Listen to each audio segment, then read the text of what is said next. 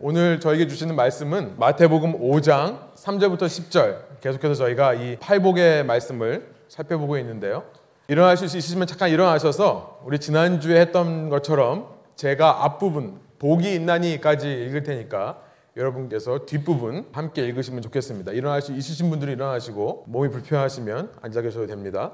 우리 함께 마태복음 5장 3절부터 10절 함께 읽겠습니다. 심령이 가난한 자는 복이 있나니 천국이 그들의 것이며 애통하는 자는 복이 있나니 그들이 위로를 받을 것이며 온유한 자는 복이 있나니 그들이 땅을 기업으로 받을 것이며 의에 줄이고 목마른 자는 복이 있나니 그들이 배부를 것이며 긍휼히 여기는 자는 복이 있나니 그들이 긍휼히 여김을 받을 것이며 마음이 청결한 자는 복이 있나니 그들이 하나님을 볼 것이며 화평하게 하는 자는 복이 있나니 그들이 하나님의 아들이라 일컬음을 받을 것이며 의를 위하여 박해를 받은 자는 복이 있나니 천국이 그들의 것임이라 아멘. 함께 앉으셔서 기도하고 말씀 나누죠. 살아계신 하나님 오늘도 저에게 주님의 음성을 들려주신 줄 믿고 감사드리며 이 말씀을 받습니다. 하나님의 말씀이 없이는 저희가 한순간도 살아갈 수 없는 존재들인 것을 다시 한번 이 예배를 통해 깨닫게 하여 주시고 저희가 마음으로만 찔림을 받고 머리로만 이것을 이해하고 돌아가는 것이 아니라 실제 삶이 하나님이 말씀하시는 그 말씀대로 변화될 수 있도록 저희와 함께 하여 주십시오. 감사드리며 예수님의 이름으로 기도드립니다. 아멘. 예, 오늘 우리는요, 이 여덟 개의 복이 있나니, 어, 팔복이라고 부르는 이 비아리투드의 말씀 중에 5절에 나온 이 세 번째 말씀을 살펴보고자 합니다. 온유한 자는 복이 있나니 그들이 땅을 기업으로 받을 것이며, 온유한 자는 복이 있나니 그들이 땅을 기업으로 받을 것이며. 여러분, 이 말씀을 들으시고 이 말씀을 읽으시고 어떤 느낌이 드십니까? 예, 저는 이런 느낌이 들었어요. 한번 보여주시겠어요? 이런 느낌이 들었어요.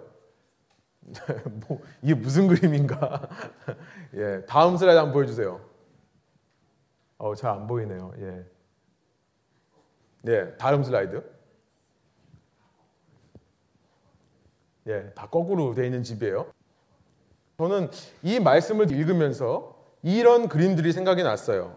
온유한 자가 땅을 소유한다고요? 여러분 과연 그렇습니까? 여러분 이 세상 우리가 아는 이 세상의 논리가 온유한 자가 땅을 소유하는 것이 맞습니까? 여러분 어렸을 때 이런 게임 해보신 적 있으세요? 저도 해본 적 있거든요. 우리 젊으신 분들은 이게 뭔가 제가 이 땅 따먹기 게임이라는 건데 제가 이 이미지를 찾으려고 참 고생했습니다. 이 쳐보니까 요즘은 다 컴퓨터 게임으로 땅 따먹기를 하더라고요. 근데 저 어렸을 때만 해도 이렇게 땅 따먹기를 했어요. 여러분 땅 따먹기 게임 아시죠? 다 아실 거예요. 이 게임을 해보신 분들은 아세요. 여러분 온유한 사람이 과연 땅을 따먹습니까? 예? 아 그래 너 돌이 비록 내 선을 건드렸지만 그냥 내가 봐줄게. 이런 사람들이 땅을 따먹나요? 아니죠. 어떻게 든지 손가락 힘을 기르고요. 이 손목 스냅 연습해가지고 이 돌멩이 치는 법 죽으라고 연습해가지고 세 번 만에 딱 들어오는 그렇죠? 어떻게든지 한 뼘 크게 잡아가지고 그렇죠. 손가락 찢어지도록 잡아가지고 돌리는 이거 뭐 안 해보셨어요? 끝나고 이따 예배 끝나고 한번 다 같이 한번 해볼까요? 예, 이런 사람들이 땅을 따먹죠. 여러분 어쩌면 이 말씀은 여덟 개의 이 복이 있나니 이 팔복의 말씀 중에 어쩌면 가장 이 세상의 논리와 반대로 되는 것 같아요. 우리의 상식과 upside down, 거꾸로 되어 있는 것 같습니다. 예수님 도대체 우리가 살고 있는 세상이 어떤 세상인지 좀 아시는 거예요? 이 세상이 얼마나 치열한지 아십니까, 예수님? 아니, 하늘에서 돈이 뚝 떨어지나요? 저 기도하면 예수님께서 떨어뜨려 주실래요?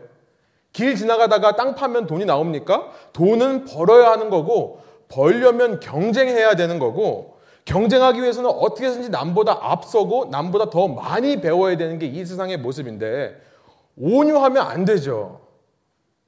이런 마음이 드는 거예요. 우리 애들도 세상에 나가서 남에게 맞기보다는 차라리 때리고 와라 라고 가르치는 세상인데요. 여러분 그렇지 않습니까? 자식을 키우면서 부모의 마음이 그런 거 아니에요? 우리 애가 어디 나가서 지면 속상하잖아요. 어디 가서 맞고 오면 속상한 거 아니에요? 네, 그러시죠. 저만 그런 거 아니죠? 저만 회개해야 되는 거 아니죠? 예. 아, 우리 애가 어디 나가서 멍청이처럼 당하고 오면요. 아, 야, 너 맡기보자는 차라리 좀 뺏고 오지. 너도 어떻게 해서든지 네 이익은, 네 이익은 꼭 챙겨야 된다. 라고 가르치는 게 이 세상 사람들의 모든 공통된 마음, 인지상정입니다. 그런데 온유하라니요. 아니, 가만히 있으면 바보 취급 당하는 세상이고, 가만히 있으면 가지고 있던 땅도 빼앗기는 세상인데요. 도대체 예수님은 무슨 말씀을 하고 계신 걸까요? 오늘 저희가 이 말씀을 좀 살펴보기를 원하는데요. 우리가 아까 읽은 대로 이 말씀을 두 부분으로 나눠서 살펴보기를 원해요. 제가 말씀드렸지만 이 여덟 개의 모든 문장은 두 부분으로 되어 있습니다. 그렇죠? 제가 읽은 복이 있나니까지 부분이 앞부분이고 그 뒤에 한국어에는 빠져 있지만 호티라는 접속사가 들어 있어요. 영어로 보면 for 혹은 because 왜냐하면이라는 접속사가 분명히 들어 있습니다. 이것을 기점으로 해서 앞부분, 뒷부분으로 나눠 볼 수 있어요. 먼저 앞부분의 시작을 원어로 제가 한번 이렇게 번역해 봤어요. 슬라이드 보여주시면 온유하게 된 자들은 무슨 이유인지 모르겠지만 한국어 번역에는요 단수로 표현되어 있습니다. 왜 그렇게 했는지 모르겠어요. 그러나 원래 이 모든 비아리투드 이 여덟 개의 문장 모두 복수형이 나오고 있습니다. 자들이에요. 이건 너무나 중요합니다. 예수님께서 지금 제자들을 모아놓고 말씀하신 이 산상수훈과 팔복의 말씀은요 한 개인의 도덕적이고 윤리적인 덕목에 대해 말씀하시는 것이 아니에요. 이것은 이제 이 예수님으로부터 시작되는 새 공동체의 삶의 방식, 제가 말씀드렸죠. 예수님으로부터 시작되는 이 땅에 시작되는 새 하나님의 왕국, 천국 백성의 삶의 방식에 대해 말씀하시는 거라고요. 그렇기 때문에 복수로 우리가 이해하는 것이 굉장히 중요합니다. 유태인들은 언젠가 이 땅의 왕국이 완전히 끝나고 나서 새 왕국이 시작되는 것으로 이해했다고 그랬죠. 이방인들은 이 세상에서 살다가 죽고 가는 곳이 저 세상, 하늘나라, 천국이라고 이해를 했다고 그랬어요. 그러나 누구든지 이 땅에서 예수님을 구주로, 나를 살리실 수 있는 분으로 고백하고 이전 내 삶의 방식을 버리고 그 예수님을 왕으로 섬기는 삶의 방식을 채택한 사람들, 다른 말로 말해 진정한 회개가 일어난 사람들, 그렇게 예수님만을 왕으로 모시고 따르기로 결단한 공동체에게 어떤 일이 벌어지냐면 영원한 하나님의 왕국, 먼 미래에 오실 그 천국이 시간의 것으로 뚫고 들어온다 그랬죠. 기독교에서 말하는 천국이라는 것은 바로 이런 천국을 말하는 것입니다. 이 땅의 왕국이 끝나고 시작되는 것도 아니고요. 죽어서 가는 나라도 아닙니다. 기독교는요, 개인 혹은 공동체의 덕목을 말하는 종교가 아니죠. 기독교는 그 영원하신 천국이 내 삶에 뚫고 들어와 내 삶을 영원한 천국으로 이끌어 가시는 하나님의 은혜와 능력에 대해 말하는 것이 기독교입니다. 영원한 왕국이 뚫고 들어와서 나를 그 영원한 왕국으로 이끌어 가시는 거예요.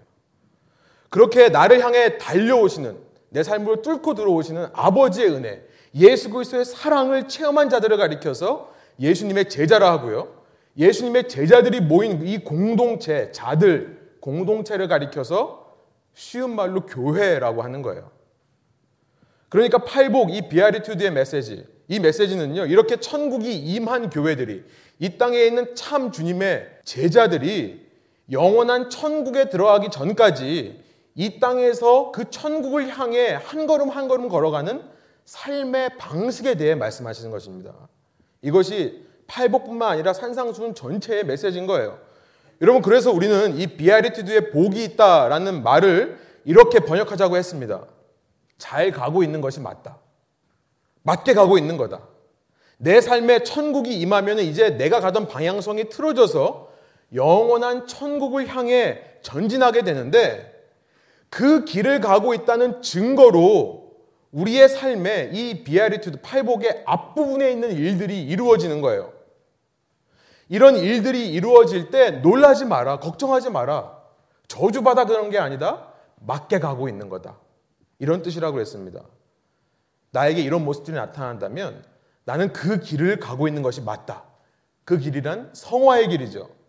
이 길이 맞는 거구나라고 가르쳐 준 것이 이 비아리투드 팔복의 말씀이라는 거예요. 나를 향해 우리가 첫 시간 살펴본 것처럼 나를 향해 달려오셔서 나를 끌어안아 주시는 아버지의 은혜를 체험하고 심령이 가난해진 사람들은 다른 말로 말해 내 마음속에 아, 이제는 내 인생, 내 힘과 내 능력과 내 지혜로는 살 수 없는 거구나를 깨닫는 사람에게 아버지의 은혜가 아니면 나는 살 수 없는 존재가 맞구나라고 알게 되는 사람들에게 말씀하시는 거예요. 잘 가고 있다. 그 방향이 맞는 방향이다. 그 길이 맞는 길이다.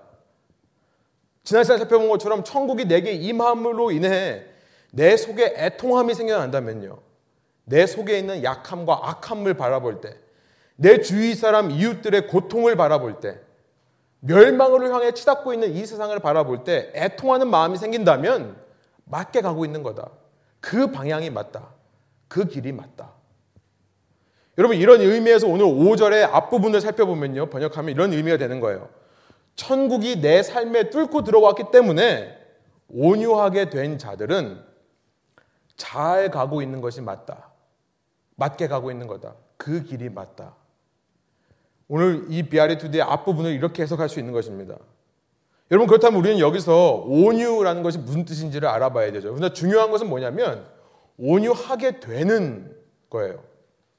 저는 그렇게 번역하고 싶습니다. 온유하게 되는 거예요. 여러분 온유란 천성적으로 온유한 것이 아닙니다. 우리가 떠올리시는 이미지가 있죠. 교회 오빠라고 그러나요?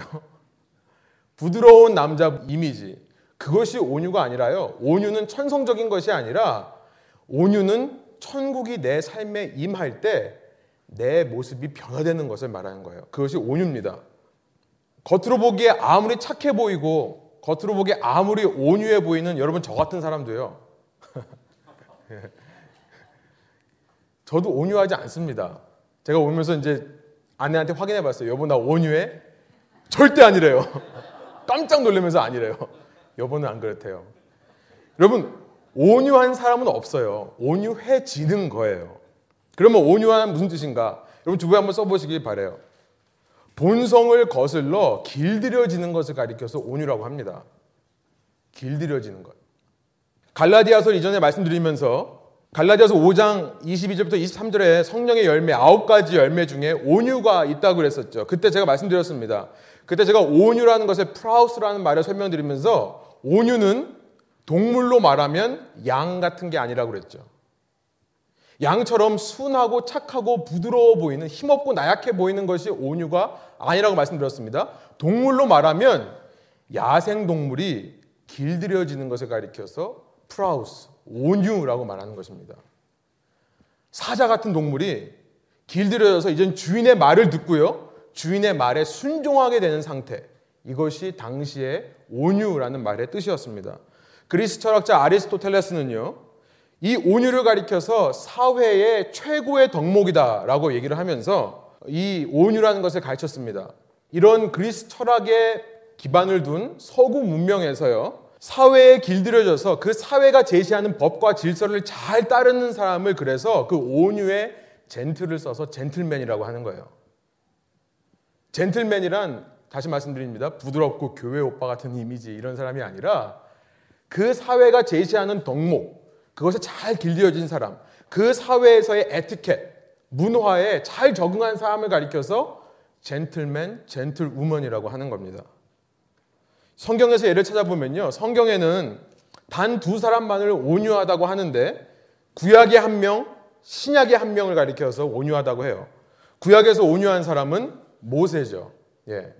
민수기 12장에 보면요. 모세가 구스 여인이라는 쿠샤이트라고 하는데 이 이방 여인입니다. 정확히 어느 나라 사람인지는 몰라요, 지금요. 뭐 흑인이라고 얘기하는 사람도 있지만 확실하게는 잘 몰라요. 좀 중동 사람입니다. 하지만 이방 족속 여인이에요. 이 이방 여인과 결혼해서 누나인 미리암과 형인 아론으로부터 비방을 듣는 장면이 나옵니다. 민수기 12장이에요. 그런데 이 사람들이 왜 모세를 비방했는가? 12장 2절이 말하는 것은 뭐냐면 이들은 아마도 평소에 하나님에 대한 모세에 대한 불만이 있었던 것 같아요. 뭐라고 기록이 되어 있냐면 왜 하나님께서 모세 너에게만 말씀하시느냐? 라고 얘기하는 장면이 나와요. 그러니까 미리암과 아론은요, 모세가 잘못한 걸 지적했다기보다 평소 자기가 가지고 있던 자기들도 지도자인데 왜 하나님께서는 모세에게만 말씀하시느냐? 이 불만을 표현할 근거를 찾다가 마침 모세가 구스 여인과 결혼을 하니까 그거를 빌미 삼아 비방하는 거예요. 여러분 이전에 모세가 어떤 사람이죠? 불의한 사람을 보면 쳐 죽이는 사람이었죠. 출애굽기 2장에 나오죠. 그것도 쳐 죽이는데요. 자기 손으로 쳐 죽여요. 그렇죠. 이집트 사람이 자기 동족인 유태인 사람 괴롭히는 걸 보고 쳐서 죽이죠. 손으로 쳐서 죽입니다. 여러분 그랬던 모세가 이렇게 비방하는 미리암과 아론을 향해 침묵하는 장면이 나옵니다. 아무 말도 안 해요. 내 권위로 얼마든지 그것을 누를 수 있음에도 불구하고 가만히 있어요. 참는 것입니다. 기다리는 것입니다. 오히려 이렇게 자신을 비방함을 통해 하나님께로부터 벌을 받은 미리암을 위해 대신 기도까지 해줘요. 그래서 성경은 민수기 12장 3절에서 모세를 가리켜서 지상에서 가장 온유한 사람이다라고 기록하고 있는 거예요. 그렇다면 신약에 오면요. 신약에서는 누굴 보고 온유하다고 그러죠? 예, 예수님 보고 온유하다고 그러죠. 예수님께서 스스로 자기를 가리켜서 나는 마음이 온유하고 겸손하다라고 11장 마태복음 11장 29절에 말씀하셨어요. 여러분 계시록 5장 5절에 보니까 예수님을 가리켜서 유다의 사자라고 표현을 해요. 그렇죠. 예수님은 하나님이시잖아요. 유다의 사자와 같이 능력이 있고 힘이 있으신 분이세요. 그러나 그 바로 다음 절에 5장 6절에 계시록 5장 6절에 그 예수님을 가리켜서 뭐라고 표현하냐면 죄를 짊어지고 도살장으로 끌려가는 어린 양이라고 표현을 해요. 예수님은요. 유다의 사자셨지만 동시에 어린 양이신 거예요. 그를 십자가에 못 박으려는 죄인들을 말씀 한마디면 얼마든지 제압하실 수 있는 능력이 있으신 분이십니다. 그렇죠? 십자가에 못 박힌 거 얼마든지 내려올 수 있는 분이세요. 손가락 뚫린, 손바닥이 뚫린 거 말씀만으로 치유할 수 있는 분이세요. 그런 능력이 있음에도 불구하고 여러분과 저의 죄를 용서하기 위해 하나님의 음성에, 하나님의 말씀에 죽기까지 순종한 예수님의 모습이 바로 온유인 것입니다. 베드로전서 2장에 이런 기록을 하고 있어요. 제가 한번 읽어 드릴게요. 그분은 죄를 지으신 일도 없고 그 입에는 거짓이 없었으며 그분은 모욕을 당하셨으나 모욕으로 갚지 않으셨고 고난을 당하셨으나 위협하지 않으셨고 공의로 심판하시는 분에게 자신을 맡기셨습니다. 예수님이 모욕할 줄 몰라서 모욕 안 하신 것이 아니라 위협할 줄 몰라서 위협 안 하신 게 아니라 오직 공의로 심판하시는 분의 말씀에 끝까지 순종했다는 거예요. 여러분 온유란 힘이 없음을 말하는 것이 아닙니다. 오히려 강한 힘을 가지고 있는 것을 온유라고 그래요. 그 힘이 너무나 강하기에 외부의 충격쯤은 얼마든지 흡수해낼 수 있는 소환해낼 수 있는 힘을 갖고 있는 것이 온유입니다. 그래서 성경에서 이 온유를 다른 말로 겸손할 수 있는 능력, 절제하는 힘이라고 하기도 하고 인내하는 힘이라고 하기도 하고 순종하는 힘, 무엇보다 기다릴 수 있는 힘이라고 표현하고 있습니다. 여러분 이제 우리는요. 왜 천국이 그의 삶에 임한 사람들이 온유해지는지를 알게 돼요. 천국, 하늘 왕국, 그 하늘 왕국의 왕이신 예수 그리스도께서 이제 내 속에 들어오셔서 이제 더 이상 내 안에 내가 사는 것이 아니라 오직 그리스도 예수께서 사는 것이라 고백하는 자들이라면 내 속에 계신 예수님을 닮아 온유해지는 것이 당연합니다. 그렇게 온유하신 예수님을 닮아 겸손할 수 있는 능력, 절제할 수 있는 능력, 끝까지 순종하는 능력, 충격을 흡수해내는 참 인내의 능력, 기다림의 능력이 생겨나는 거예요. 여러분 이것은 다시 말씀드리지만 내 힘과 내 노력으로 만들어낸 열매가 아니라 누구의 열매라고요? 성령의 열매라고요. 내 힘과 노력으로 만들어낼 수 있는 것은요, 내 본성적인 것들이에요. 내 본성적인 것들은 얼마든지 내 힘과 내 노력으로 할 수 있습니다. 이것은 성령의 열매고 내 속에서 나를 주장하시고 이끌어 가시는 예수 그리스도의 영에 의해서만 우리 가운데 생겨나는 성품의 변화라는 거예요. 여러분 우리는 본성적으로 교만한 사람들이 아닙니까? 우리는 본성적으로 교만한 사람들이 맞아요. 교만이란 다른 거 아니에요. 내가 옳다라고 항상 생각하는 거죠. 항상 내가 옳아요. 내가 보기에 내가 이 세상의 기준인 것 같아요. 이게 교만입니다. 내 생각으로 저 사람은 왜 저럴까? 그래서 말 가운데 툭툭 이런 얘기를 하죠. 내 생각에는. 아, 내 경험으로는. 내가 알기로는. 이런 얘기를 툭툭 하죠. 여러분, 우리는 본성적으로 교만해서요. 내 삶의 모든 결정, 내가 보기에 좋은 걸 합니다. 이것이 교만이라는 것이에요. 교만이란 다른 게 아닙니다. 결정을 그냥 내가 내가 좋다고 생각하는 것을 순간순간 결정해 버리는 것이 교만이에요. 그러다 보면 이렇게 내가 옳다고 생각하고 내가 모든 결정을 내리다 보면 인간은 자기도 모르게 스스로 하나님 위치에 서 있게 돼요. 이것이 교만입니다. 스스로 하나님 위치에 서 있는 것. 그러나 천국이 내게 임하실 때 그 왕이 오셔서 그 왕의 영, 성령께서 우리와 함께 하실 때 그때서야 우리는 우리 속에서 묻게 되는 거예요. 그때서야 주님, 내가 원하는 것은 이건 줄 알았는데 주님이 원하는 삶은 무엇입니까? 여러분 겸손이란 다른 게 아니에요. 어려운 게 아니에요. 이런 물음이 겸손입니다. 주님, 주님이 원하시는 것은 무엇입니까? 주님 보시기에 옳은 것은 무엇입니까? 물는 자세가 다른 말로 겸손이에요. 아무리 당연한 결정이라 할지라도, 아무리 사소한 거라 할지라도, 기도해보고 마음의 평안을 얻고 결정하는 것. 여러분, 이것이 겸손이라는 거예요. 다른 거 아닙니다. 겸손이란 말의 원래 뜻은요, 왕의 자리에서 내려와 진짜 왕 앞에 서는 것. 이것을 겸손이라고 그래요. 천국이 우리에게 임할 때 겸손의 온유가 회복되는 것입니다. 여러분, 천국이 임하면요, 우리는 더 이상 내 본성의 쾌락대로 사는 게 즐거워지지 않습니다. 이전에는 내가 원하는 거, 내가 먹고 싶은 거, 내가 하고 싶은 거, 내가 보고 싶은 거 하는 게 즐거움이었어요. 그러나 천국이 오면 그것들이 내 본성이 좋아하는 것들이 즐겁지가 않아요. 전에는 내 죄악된 모습을 보면서 얼마든지 정당화하고 가렸습니다. 그러나 정당화하는 것이 아닙니다. 심령이 가난해지는 거예요. 애통하게 되는 거예요. 그러면서 내 본성을 거슬러 절제하게 되는 거죠. 절제의 온유가 생겨나요. 이전에 즐기던 세상 일보다 주님을 섬기는 일이 더 기뻐지는 것입니다. 여러분, 천국이 임하면 더 이상 우리는 악을 악으로 갚는 우리의 본성적인 삶의 방식을 따르지 않습니다.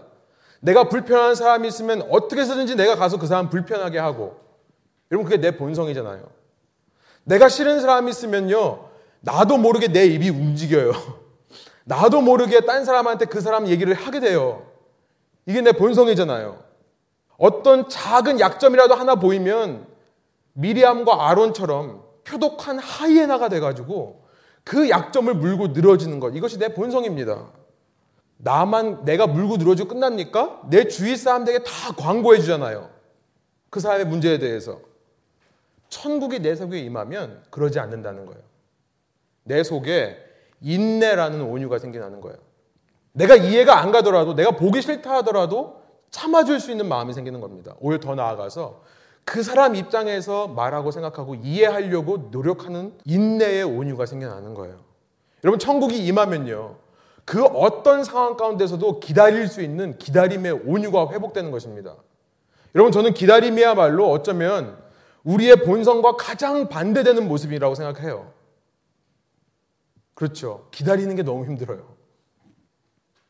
제가 신학교에 가게 되는 것을 이제 결정하면서 목회자가 되겠다 결정을 하면서 그 결정을 하기까지 사실은 많은 시간이 걸렸어요.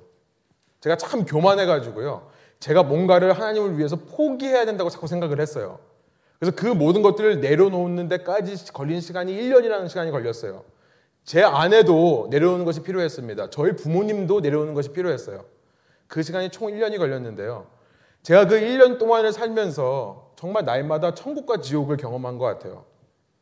학교는 졸업하고 직장은 안 잡고 이제 신학교 가려고 준비하는 그 가운데 마음 한편에서는 목회를 하고 싶고 한편으로는 목회하면 내가 어떻게 먹고 살까 걱정이 되고 한편으로는 목회 기 너무 즐거워 보이고 한편으로는 목회 얘기를 너무나 부담스러워 보이고 그런 과정을 겪으면서 정말 하루에도 몇 번씩 오르락 내리락 오르락 내리락 천국과 지옥을 왔다 갔다 한 것 같은데요. 그때 제가 기다리는 게 너무 어렵다는 사실을 알았어요. 제가 그러면서 그한 크리스천 문화 콘텐츠를 제공하는 그런 웹사이트이 있었는데 거기에 어떤 분이 어, 네 컷짜리 만화를 그린 거를 보고 제가 펑펑 운 적이 있었습니다.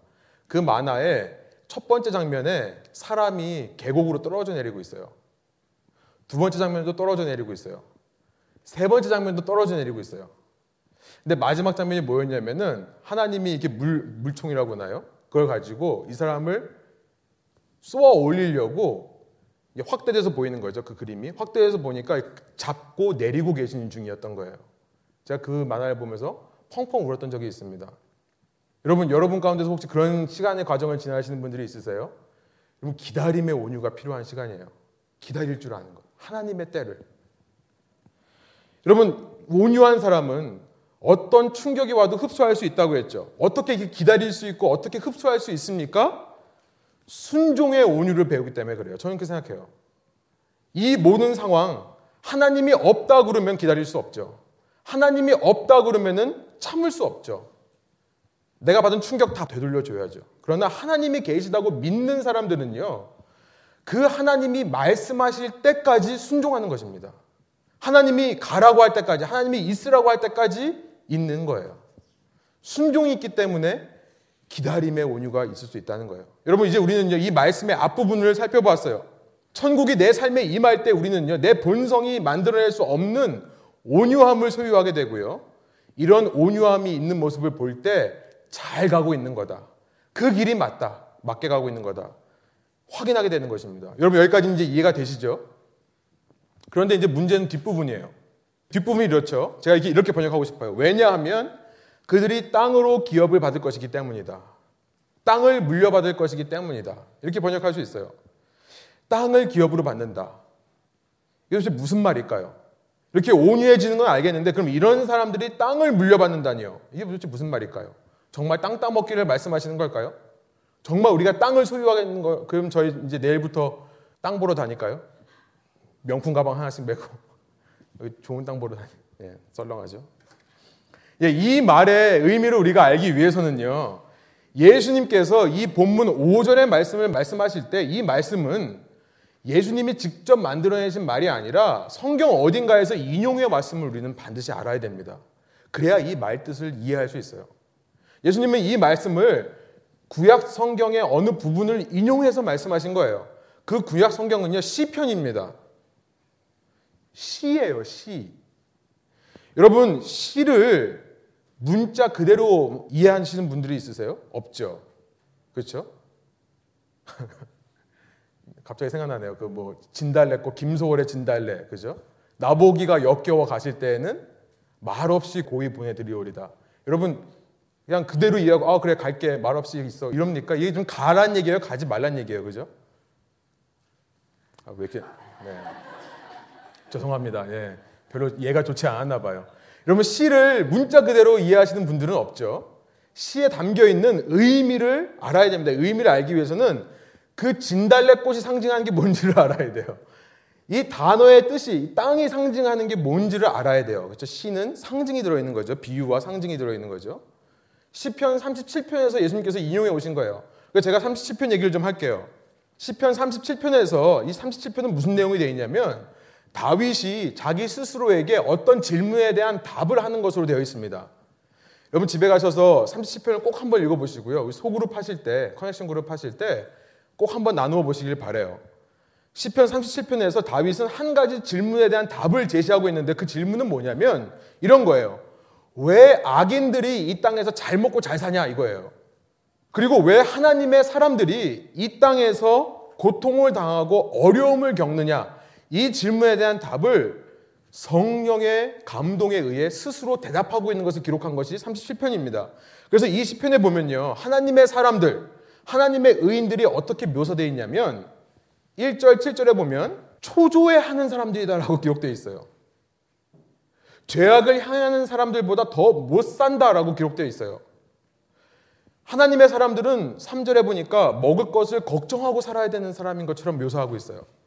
하나님의 사람들은요, 이 땅을 살면서 8절에 보니까 화나고 분노해야만 되는 일을 겪는 사람들로 묘사되어 있어요.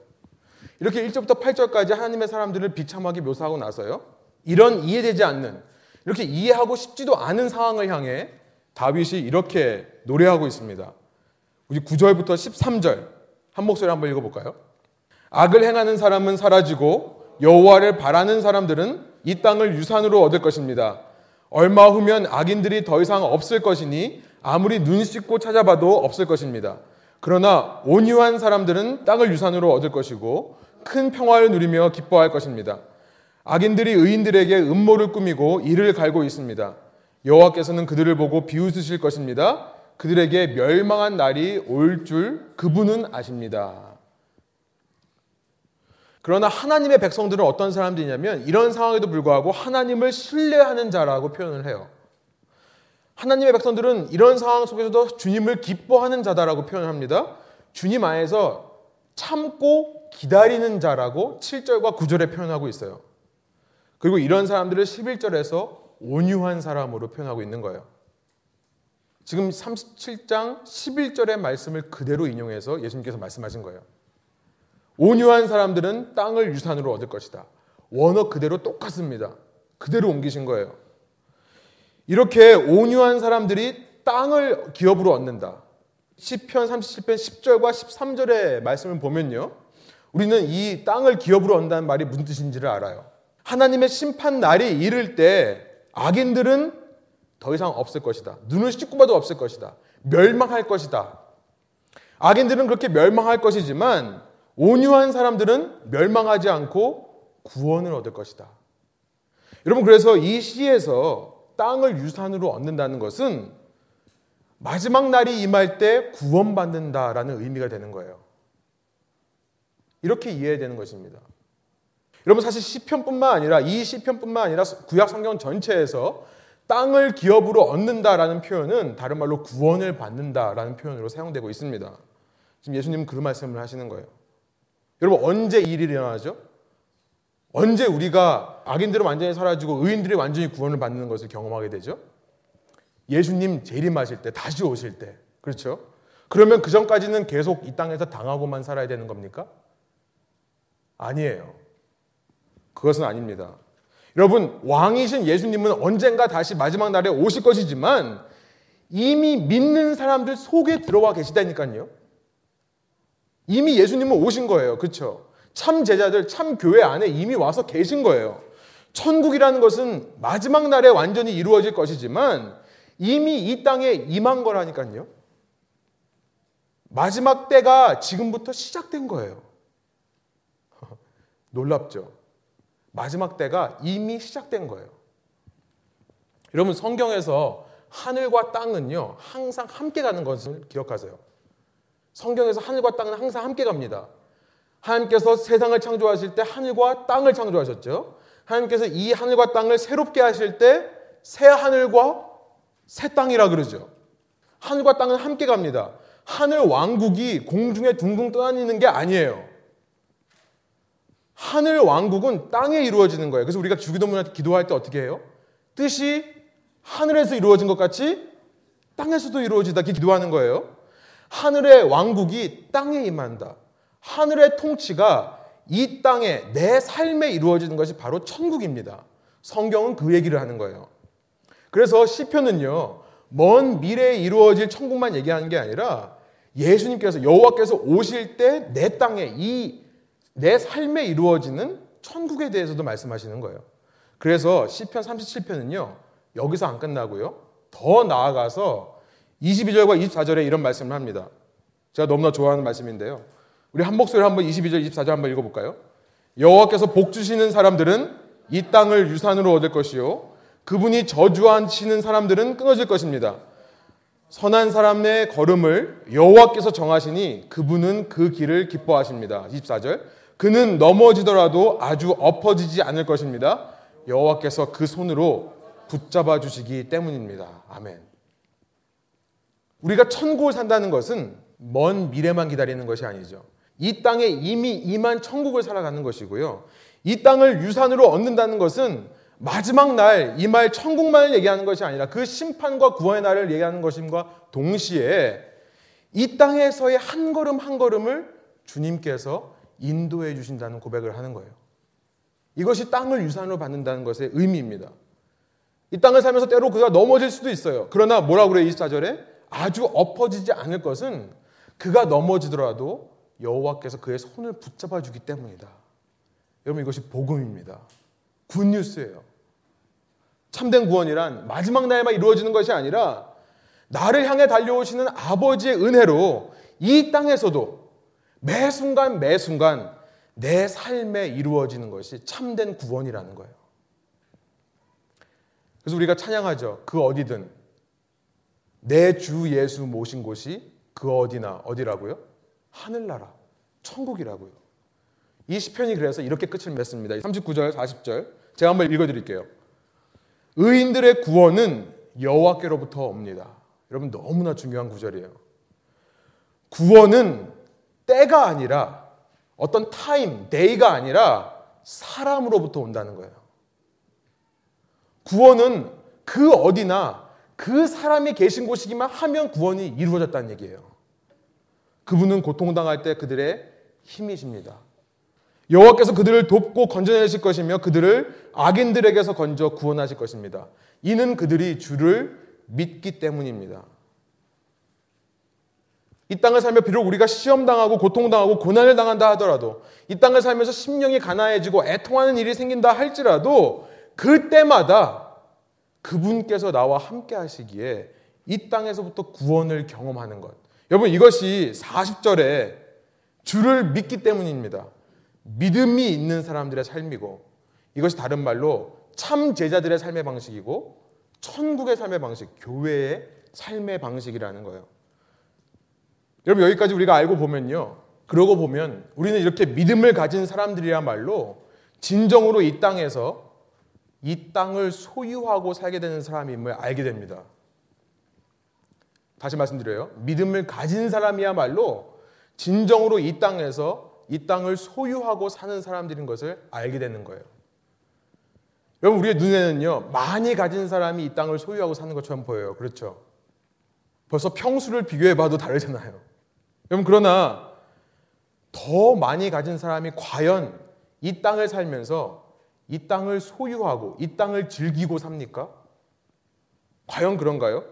더 많이 가진 사람은 더 불안하고 더 걱정이 되는 거예요. 건강한 사람들이 이 땅을 소유하고 삽니까? 모든 일이 잘 풀리거나 세상에서 배운 게 많은 사람들이 이 땅을 소유하고 살아요? 여러분 세상에서 소위 잘 나간다는 사람들이 있죠. 여러분 그 잘 나감을 유지하느라 얼마나 수고하고 무거운 짐을 지고 살아갑니까? 여러분 잘 모르세요? 여러분 TV 나오는 여기 TV 나오시는 분들 보니까 요즘은 남자들도 어떻게 이렇게 예쁘게 하고 화장하고 나오는지 아, 저거 유지하려면 얼마나 힘들까. 저는 감사하더라고요. 이 모양 이 꼴로 생긴 게요. 정말 이렇게 막 머리도 아무것도 안 하고 그냥 이렇게 나와도 괜찮고요. 가진 게 많으면 더 이거 꾸미느라고요. 인생을 즐기고 삽니까? 여러분 그렇게 살다가 맨 마지막에 어떻게 죽어요? 후회하죠. 아, 내가 돈 벌지 말고 사람들 더 사랑할 걸. 내가 쓸데없이 이렇게 무거운 짐 지지 말고 정말 한 명이라도 내가 정말 따뜻한 말 한마디 전하며 살 걸. 여러분 진정으로 땅을 소유하는 사람들은요 우리가 눈에 보기에 잘 나가는 사람들이 아니에요. 매 걸음마다 비록 넘어질 때도 있고 때로는 걷기 힘들 때도 있고 때로는 길을 잃고 헤매기도 하지만 주님께서 친히 그 손을 붙잡아 주시는 사람.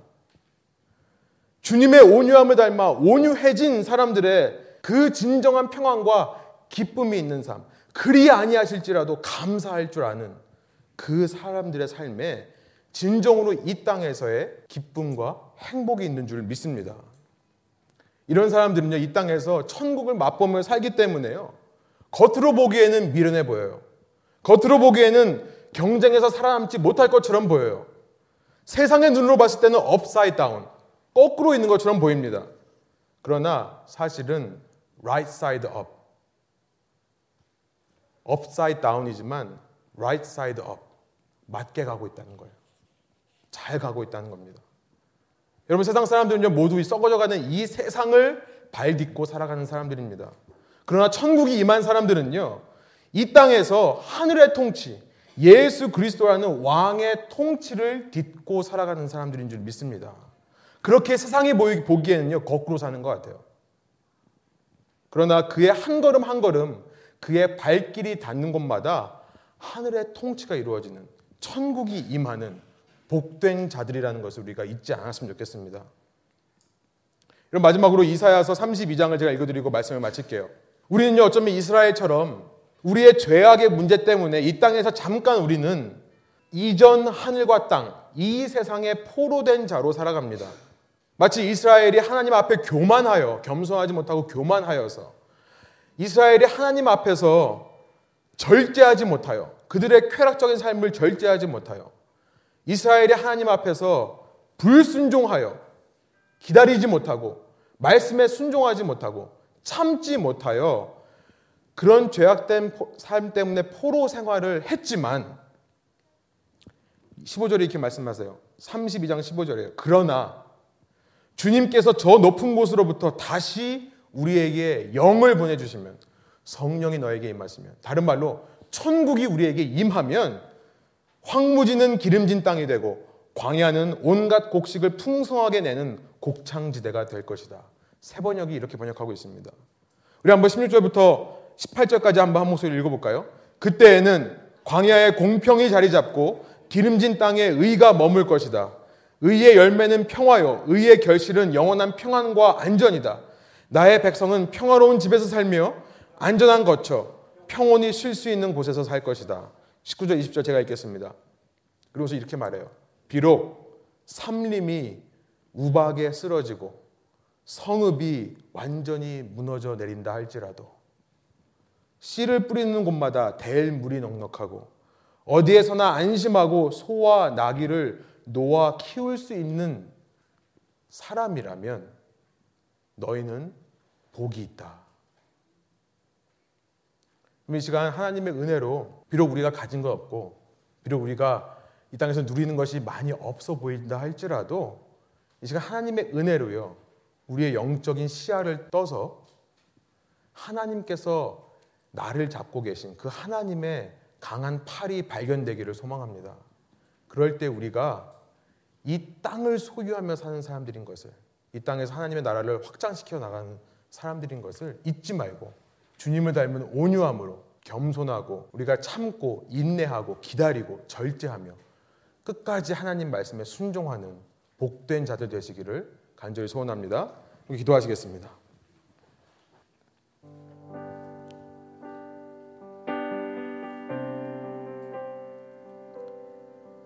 우리가 이 시간 말씀을 기억하면서 한 가지 결단의 기도를 드리기를 원합니다. 하나님 그렇습니다. 내 인생에 주님께서 붙들고 계신 강한 팔을 이 시간 다시 한번 믿음으로 발견하게 해주시니 감사합니다. 비록 이 땅에서의 삶 속에 우리가 자주 넘어지기도 하고 때로는 이 길을 걸어가기 싫은 마음도 있고 길을 잃어버리고 찾아 헤맬 때도 있지만 그러나 그 강한 팔이 언제나 우리를 떠나지 않기에 우리는 복된 자가 맞습니다. 주님 천국에 저의 삶에 임할 때 저희도 예수님 닮은 온유한 모습이 회복될 수 있도록 인도하여 주시고 그런 온유한 삶, 모습으로 살아갈 때에 이 땅을 소유하고 사는 것임을 이 땅에서 하나님의 왕국을 천국을 확장을 시키며 사는 것임을 이 시간 저희가 깨달았사오니 주님 저의 삶에 주님 닮은 변화 있게 하여 주시고 저의 삶에 주님의 능력만이 강물과 같이 흘러가서 이 광야 같은 땅 나로 인해 주님의 왕국 될 수 있도록 인도하여 주십시오. 그런 마음 가지고 함께 기도하며 주 앞에 나가겠습니다.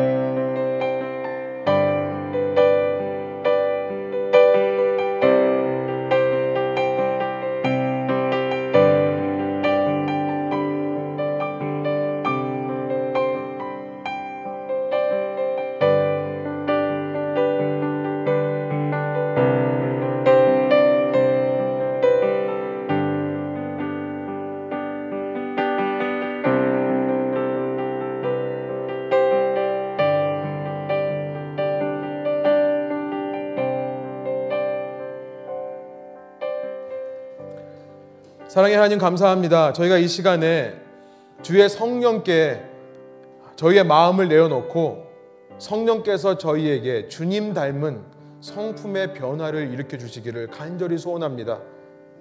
겸손하게 하여 주십시오.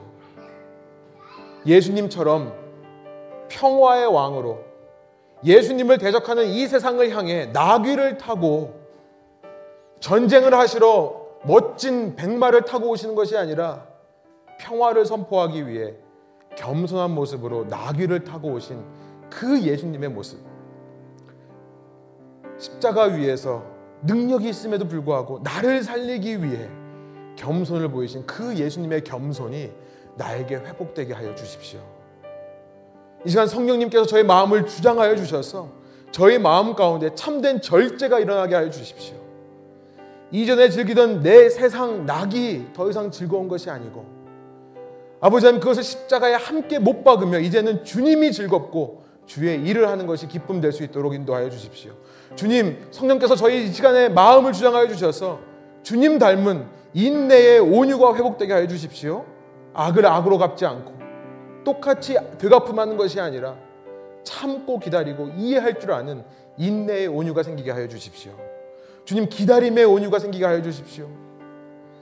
내가 주인이 아니기에 한치 앞을 알 수 없는 미래, 그 어두컴컴한 미래를 살아갈 때에 기다리게 하여 주십시오.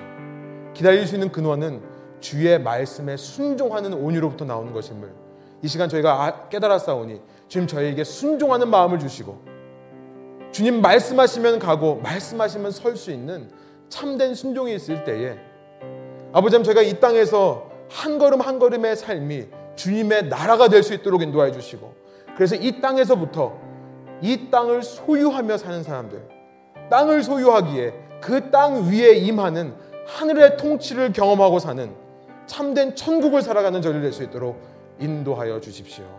감사와 찬양을 주께 올려드리며 예수 그리스도의 존귀하신 이름의 영광을 위하여 기도드립니다. 아멘. 함께 주기도문으로 예배를 마치겠습니다. 하늘에 계신 우리 아버지여 이름이 거룩히 여김을 받으시오며 나라가 임하옵시며 뜻이 하늘에서 이루어진 것 같이 땅에서도 이루어지이다. 오늘 우리에게 일용할 양식을 주시옵고 우리가 우리에게 죄 지은 자를 사하여 준 것 같이 우리 죄를 사하여 주시옵고 우리를 시험에 들게 하지 마시옵고 다만 악에서 구하옵소서. 나라와 권세와 영광이 아버지께 영원히 쌓옵나이다. 아멘.